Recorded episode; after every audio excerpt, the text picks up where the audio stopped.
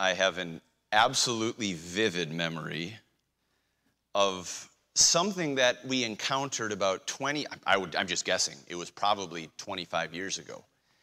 We were driving to church, and my parents commented on a bumper sticker that they saw in front of them. And again, why do things get stuck in our memory, right? Th- this one is vividly ingrained. The bumper sticker said, My karma ran over my dogma.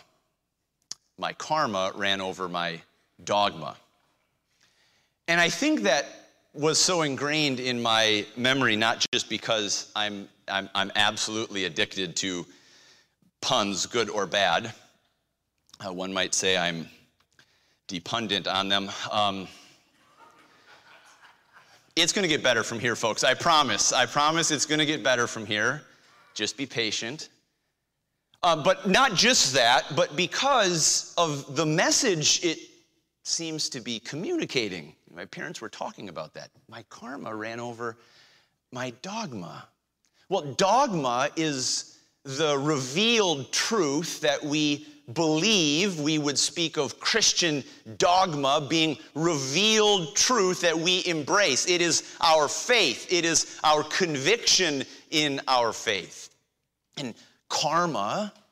Karma is the Eastern mystical belief that there are actions and intentions that we have. Thank you, Ben. And those actions and intentions result in consequences. We think of karma as kind of some uh, a law, a cosmic law that cause and effect, that good things happen to good people, bad things happen to bad people? What would it mean for one's karma to run over one's dogma beyond the mere pun?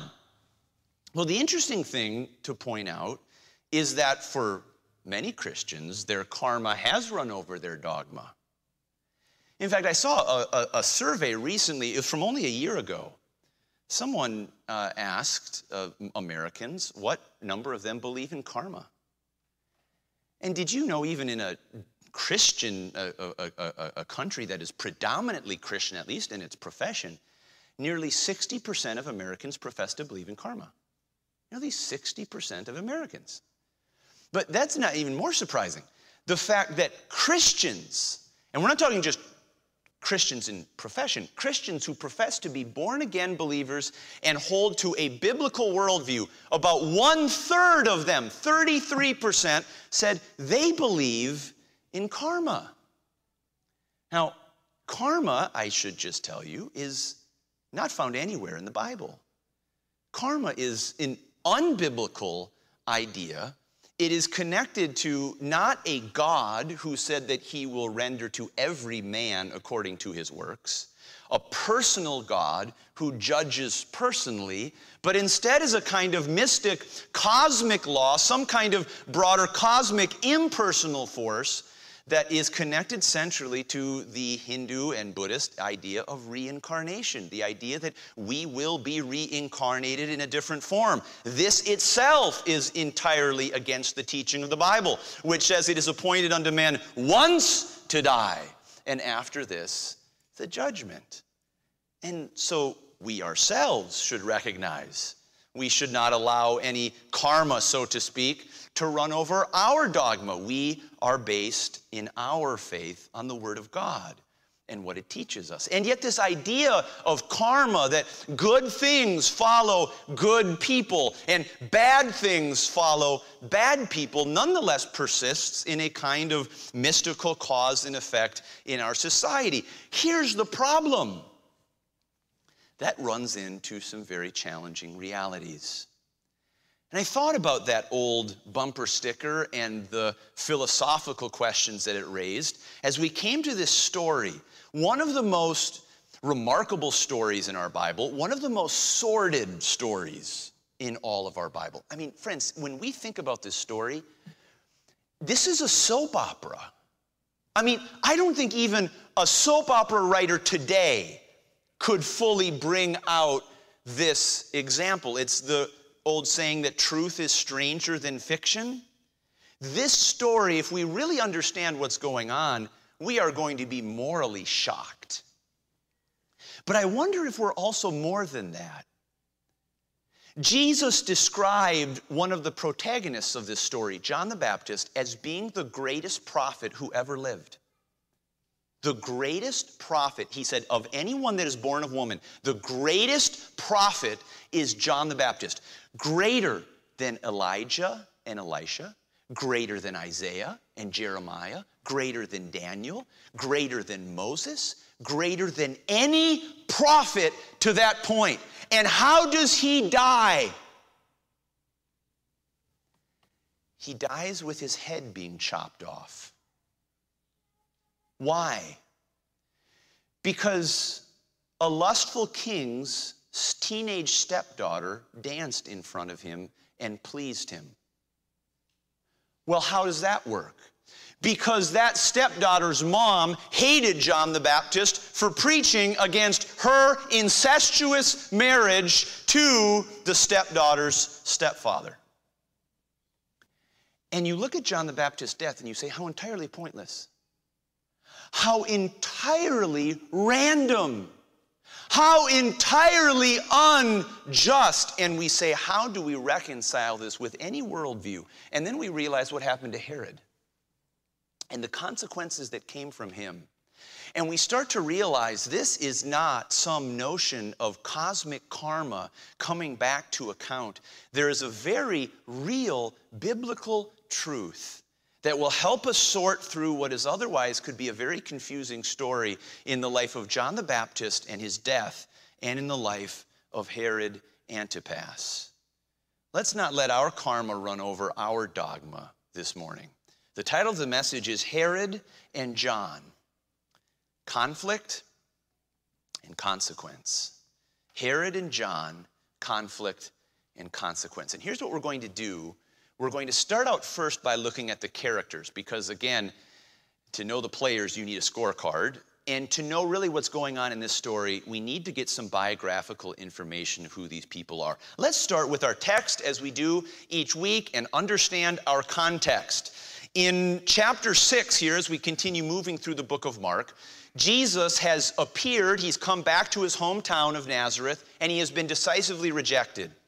They are prejudiced against him based in their pride. Their prejudice is not that they, he is different from them, it's that he's like them. They grew up around him, they knew his family. And because he's like them, he can't be the Son of God, he can't be the Messiah. They know his family. And so they reject him in their prejudice. And then we see Jesus sending 12 out, as we looked at last week, his 12 apostles out to facilitate his own ministry. Miraculous works are following them. And notice then in verse 14, and King Herod heard of him, that's of Jesus, for his name, Jesus' name, was spread abroad. He was becoming obviously very well known. And he said that John the Baptist was risen from the dead and therefore mighty works do for, show forth themselves in him. More on that in a moment. Others said that it is Elias or Elijah. This is Elijah who has been resurrected. And others said that it is a prophet or as one of the prophets. Well, he's just in our long national tradition of mouthpieces for God. I was what other people thought about Jesus. We've seen this debate as we've gone through the book of Mark already. Who is this man? What is he? And how should we relate to him? But verse 16, but when Herod heard thereof, he said, It is John whom I beheaded. He is risen from the dead. And those who know Greek tell us this is entirely emphatic. This John whom I have beheaded, he is risen from the dead. And now Mark is going to use a rhetorical device, a storytelling advice, a, a, a, device of a flashback. We sometimes see that in movies or in other stories. Uh, we are introduced to something, and then the director takes us back behind the scenes, and it's a flashback. How did we get to this point? And this is exactly what Mark is doing here. He's going to take us back in time.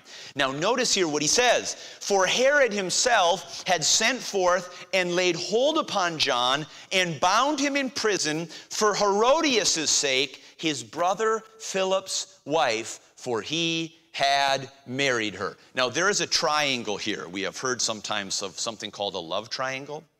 This is no love triangle. This is some kind of triangle here, though. There are three characters John the Baptist, Herodias, and Herod. Now, let's give a, just a brief introduction to who these are. Who is John the Baptist? Well, we were introduced to John the Baptist in Mark 1.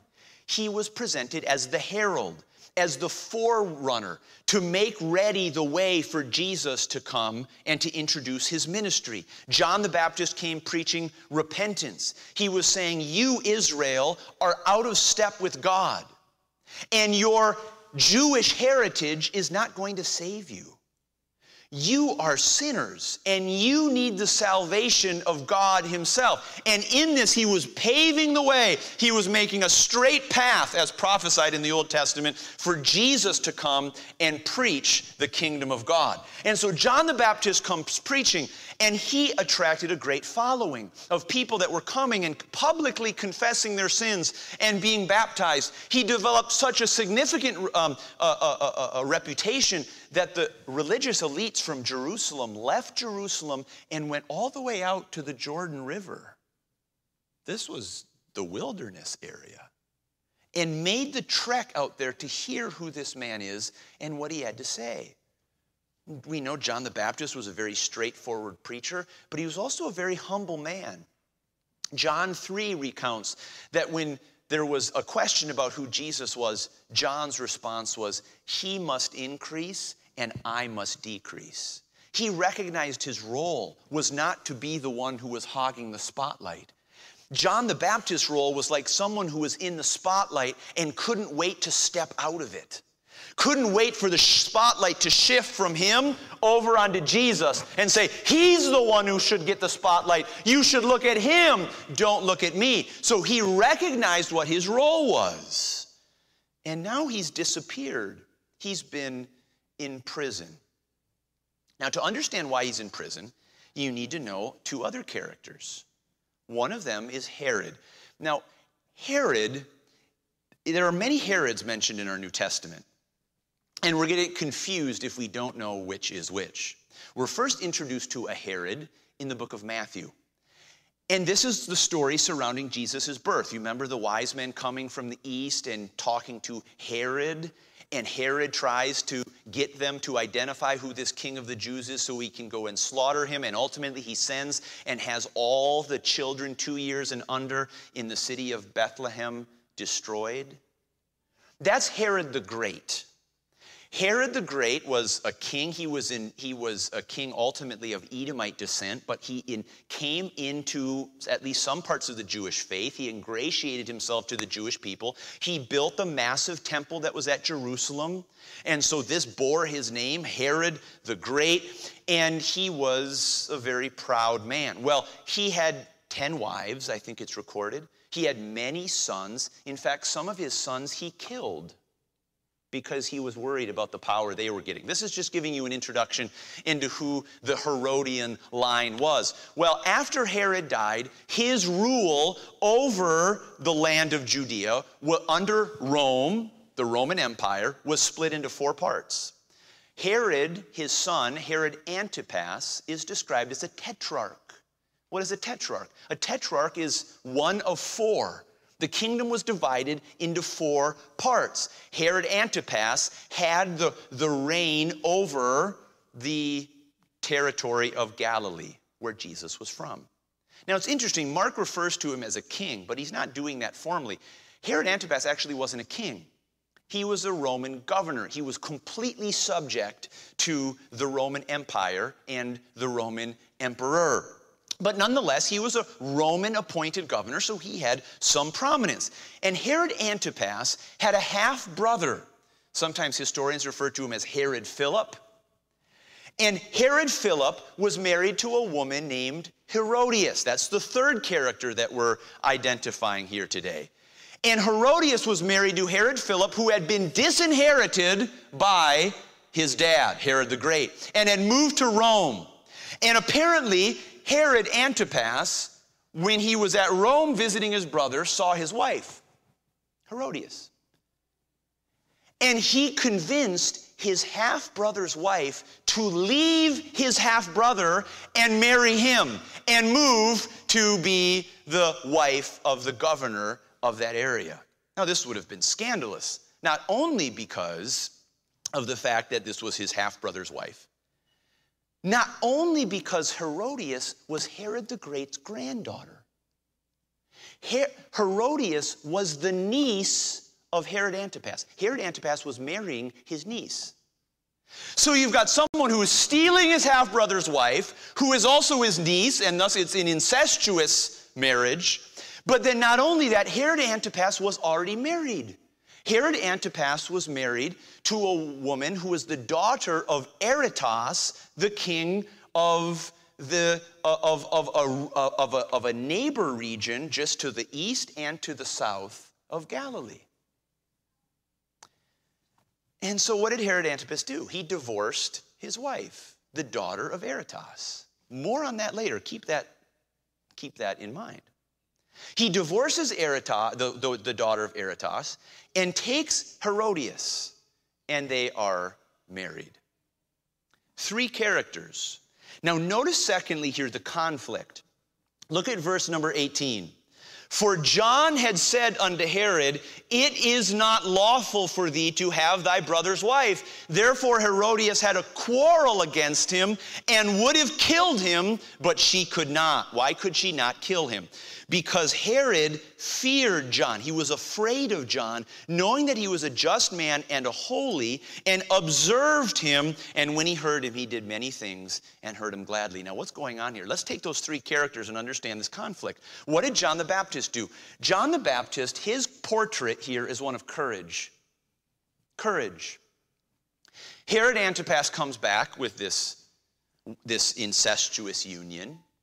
And John the Baptist says plainly and undoubtedly publicly Herod Antipas, what are you doing? That's wrong. That's wrong for you to do that. Now, we are in a country in which, because of the First Amendment to our Constitution, we feel very free to criticize our public leaders. And we should be grateful for that freedom. No such freedom in Jesus' day. John the Baptist was taking his life in his hands when he said publicly and undoubtedly privately to, to um, Herod, What are you doing? It is unlawful for you to be in this incestuous relationship for a woman you have stolen from your half brother. He made no bones about it, and if we know anything about how John the Baptist spoke, it was pretty blunt. He was the guy, after all, who, when the Pharisees came to him, said, You pit of vipers, who warned you to flee from the wrath to come. So he was a pretty blunt guy. And undoubtedly, he just very plain spokenly said what was true. Now, just point this out about his courage. It was courageous because he had a lot to lose. And ultimately, he did lose it. He lost his life. And in fact, we see this in our own culture, not just in whether we criticize our political leaders, but even politically. Do you know who has a very hard time criticizing the open sins of politicians, members of the same party? Why was it so difficult for Republicans recently to criticize very open, very open immorality and sin of our former president? Because they had a lot to lose. Why is it so difficult, even for Democrats today, to speak against certain aspects of their policy platforms or people in high positions of power? Because they have a lot to lose. And the real problem of our day today is that partisan politics, and not just partisan politics, is trying to make hypocrites of all of us. It's trying to make us criticize some and hold our tongue as to others. Let's look at the example of John the Baptist, who said, I don't care what I have to lose. I'm going to tell the truth. I'm going to speak what's right. I'm going to stand up for what is moral and oppose what is immoral, no matter what electoral effect it has, no matter what political effect it has. Why? Because I serve a different king. This was John the Baptist's courage, and it was rooted in what? He was entirely liberated. He was entirely free. He could say whatever he wanted to say because he knew it wasn't about him. It was about Jesus who he came to proclaim. And his commitment to the kingdom of God and to the service of God allowed him to be utterly fearless in the face of whatever Herod and Herodias could bring against him. So he could stand courageously and say, It's not lawful for you to have your brother's wife. may we stand courageously for truth, no whatever the consequences in our day and age today. But notice what happened. Verse 19 tells us that therefore Herodias had a quarrel against him. She was utterly outraged against him. If the portrait of John is one of courage, the portrait of Herodias is one of being entirely callous. Entirely callous a woman who was so set in her bitterness against John and in her opposition, undoubtedly provoked by a guilty conscience. It says she would have killed him, but she could not. In other words, this was a woman who was scheming to try to ensure that John the Baptist would be killed. And now, what's the portrait of Herod? Notice. But she could not, for Herod feared John knowing that he was a just man and a holy, and it says, and he observed him. When this word in the Greek is used in our New Testament, it has the idea of keeping or preserving. Our King James translators don't mean that Herod was just observing him like watching him. It was like he was watching over him. He was preserving him and protecting him from whom? His wife. That's not a good marriage, folks. Not a good marriage. But here Herodias is scheming to kill him. And what is, what is Herod doing? Herod is a man conflicted. John was a man courageous. Herodias was a woman callous. And Herod was a man conflicted. Why? Because he undoubtedly hated what John had to say. And yet he was attracted to him as well. Why? Because he was afraid of him. He knew that he was holy. He knew that he was righteous. His character was going before him. And therefore, he wanted to hear him. Even though he was cutting him deeply, even though it, his conscience was shouting at him. Scripture says, when he heard him, he did many things and heard him gladly. Here's a man that is conflicted in his weakness. He knows what is right, but he is not willing to carry it out. And we see here not only the characters, not only the conflict between these characters, but notice finally here the consequence the consequence of this conflict. Look at verse 21. And when a convenient day was come, that Herod on his birthday made a supper to his lords, high captains, and chief estates of Galilee. This is a birthday party. Commentators tell us that the Jews didn't have time for birthday parties, they thought they were pagan, but not the Romans.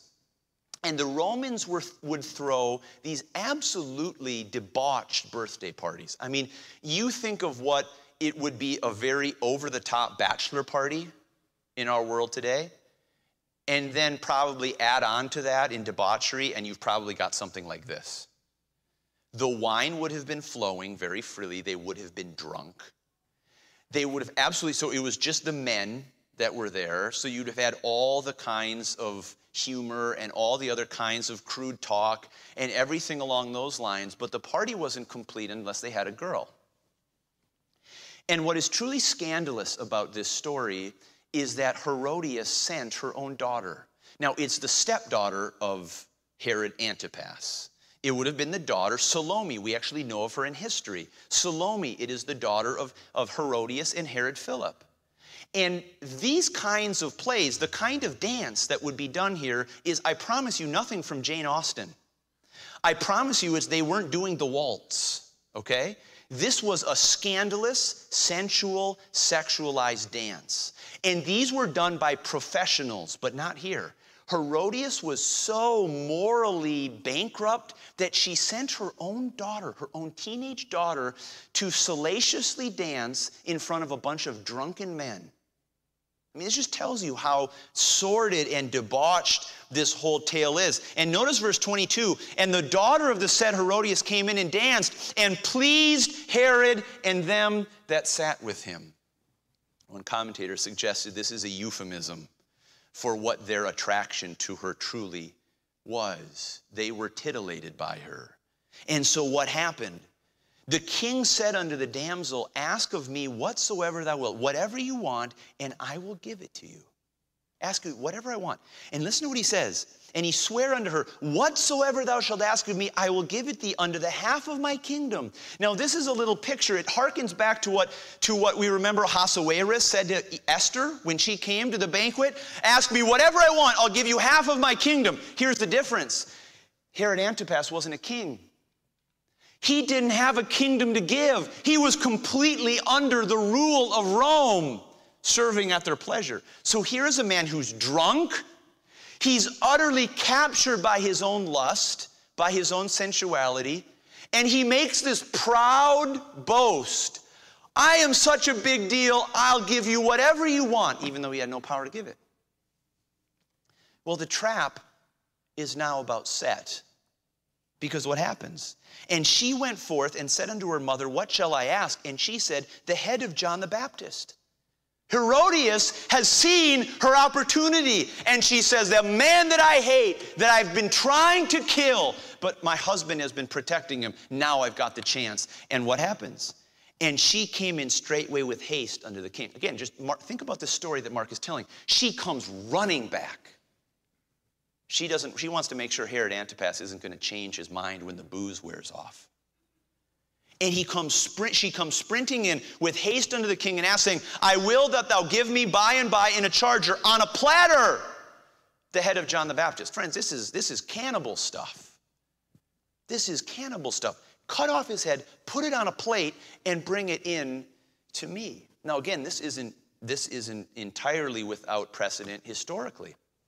Historians tell us that the great Roman orator Cicero made enemies of Mark Antony and his wife because he would speak against Mark Antony. And history tells us that, that Cicero was beheaded and when his head was brought before them, Mark Antony's wife took out her hairpin, pulled his tongue out, and started stabbing it as if to invoke a final kind of justice against that tongue that had spoken so many things against her. And there seems to be something similar here, right? That they are going to bring John the Baptist's head as a kind of final triumph of Herodias over this man who has spoken so courageously.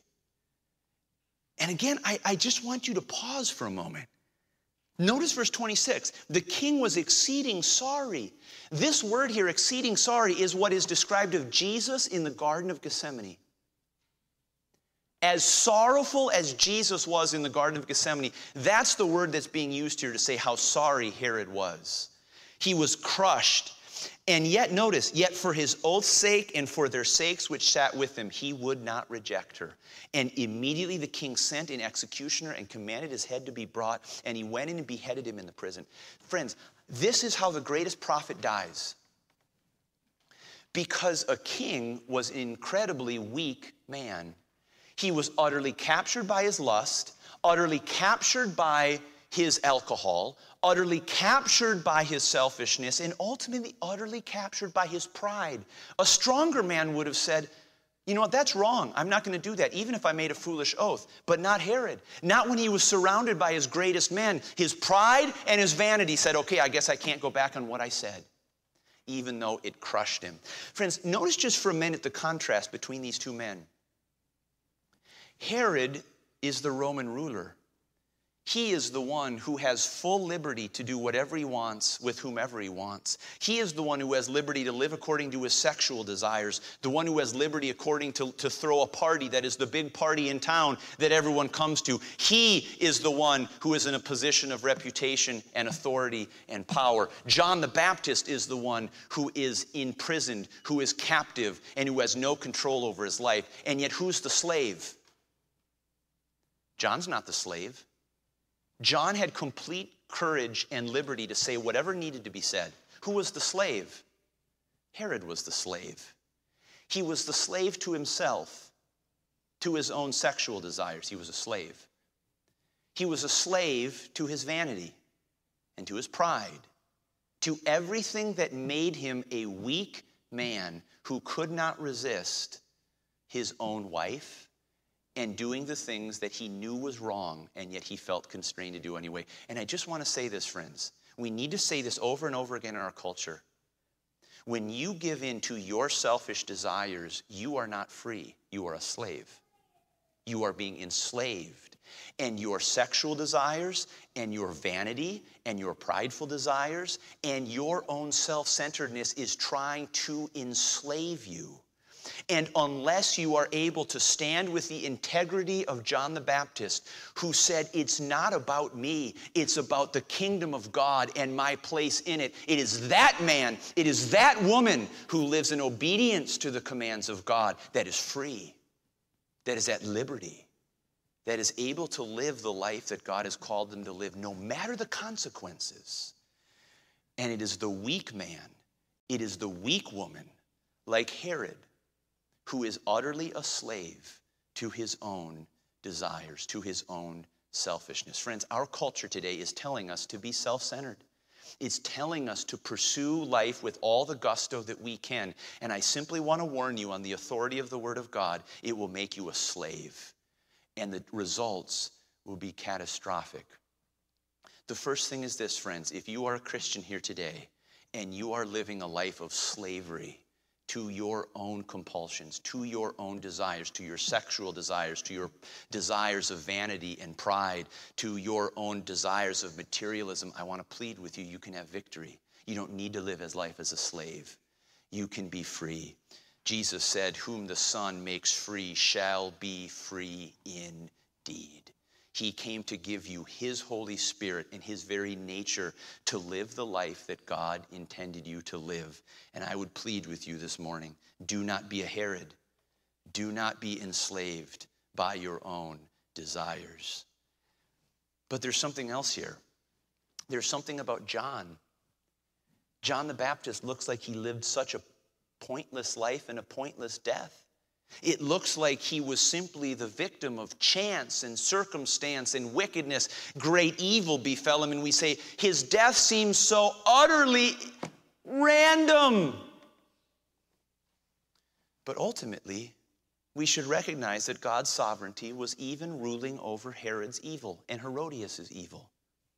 Because the very story of John the Baptist's life was someone to come in and have the spotlight for a short period of time before he could point it to Jesus Christ. It was John the Baptist who said, He must increase and I must decrease. John the Baptist was ready to live and die like that because he knew ultimately that was God's calling. It was to point people to Jesus Christ. And here he bows from the scene, no matter how cruelly, no matter how evilly he ultimately fulfilled the destiny that God had for him. The second thing that we learn from this story is an encouragement to all of us to be liberated to live whatever calling God has for you, no matter what the consequences are. To be willing to speak the truth. Yes, speak the truth in love, but speak the truth, no matter what consequences may come on your career, on your relationships, on other things that may come into your life as the consequence. Because ultimately, to be in the kingdom of God is to be submitted to the king, to live out his purpose, to live out his calling, to stand on his truth. And so I encourage you not only to avoid the slavery of Herod Antipas, but ultimately to embrace the liberty to live out whatever calling God has for you, no matter the consequences for it. You see, there's one final thing that we need to look at here, and it's a very tragic story. I, I, I consider the story of Herod Antipas to be one of the most tragic in our entire New Testament. Why?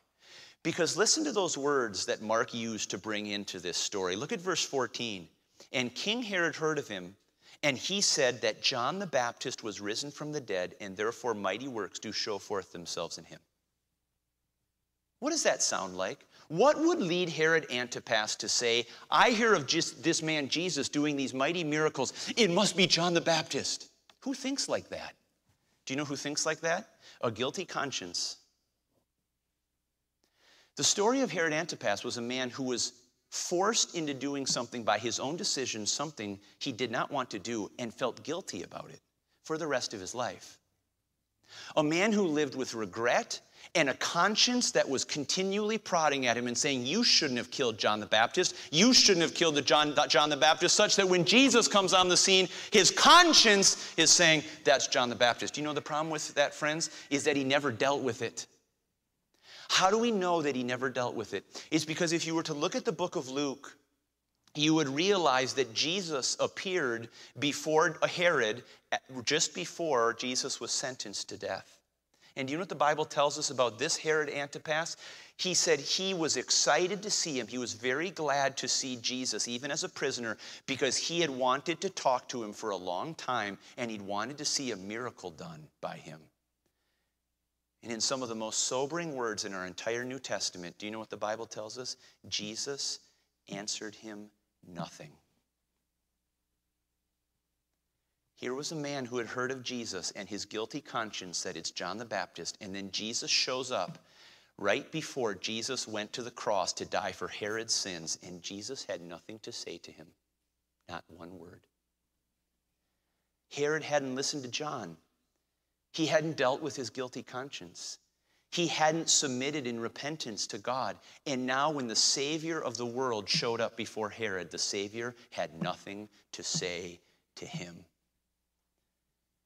Do you know what happened to Herod Antipas? Remember King Aretas of the neighboring dominion, whose daughter he divorced and sent back home? Guess what history tells us King Aretas did? He brought together an army and came into Herod Antipas's region and gave him a serious military defeat. Not only that, at Herodias' urging, Herod Antipas continued pushing for power before the Roman Empire, and the Roman, Empire, eh, the Roman emperor ultimately deposed him, gave his territory to someone else, and sent him to exile where he died. The story of Herod Antipas is a tragic one.